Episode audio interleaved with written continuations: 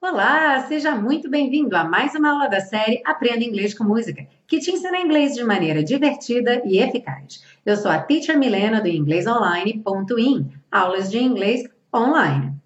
Essa semana a gente começa uma música nova e a canção da semana é de Cole Porter, de 1944, Every Time We Say Goodbye. Essa canção já teve diversas regravações, eu listei algumas aqui só para te dar uma ideia.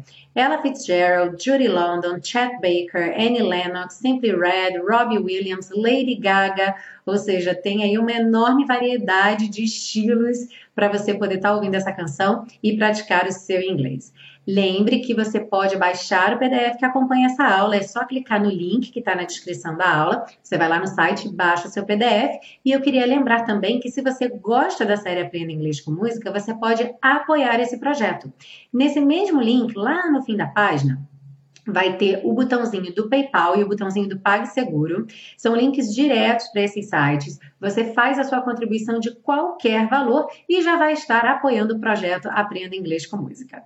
Bom, vamos começar a aula de hoje então pela parte 1 de Every Time You Say Goodbye, que vai ser a compreensão da letra. Are you ready? Let's go! Bom, a letra diz o seguinte: Every time we say goodbye, toda vez que nos despedimos, I die a little. Eu morro um pouquinho. Every time we say goodbye, toda vez que nos despedimos, I wonder why a little. Eu me pergunto por que um pouquinho. Why the gods above me? Porque os deuses acima de mim. Who must be in the know? Que devem estar a par de tudo, saber de tudo. Think so little of me. Pensam tão pouco de mim, me têm tão baixo conceito. They allow you to go. Que permitem que você vá. When you're near, quando você está perto, there's such an air of spring about it. Tem um quê de primavera, tem um ar de primavera. Em inglês eles colocam there is an air of tarará, about it. Eu não traduzi o about it sobre isso porque ficaria um pouco estranho em português. A gente costuma só dizer tem um quê de.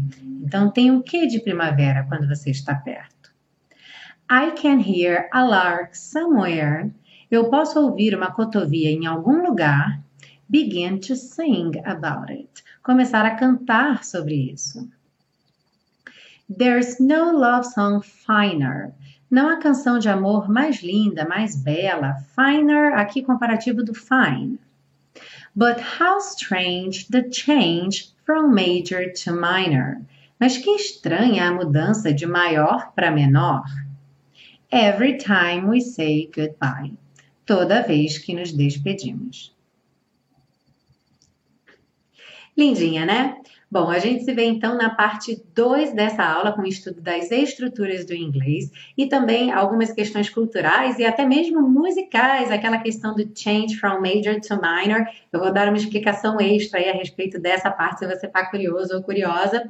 Já já, na parte 2 da aula, vocês vão descobrir o significado, ok? Até lá, treinem o listening vão escutando a música, lembrando das frases, o que, que elas significam, e a gente se vê então na próxima aula. See you then.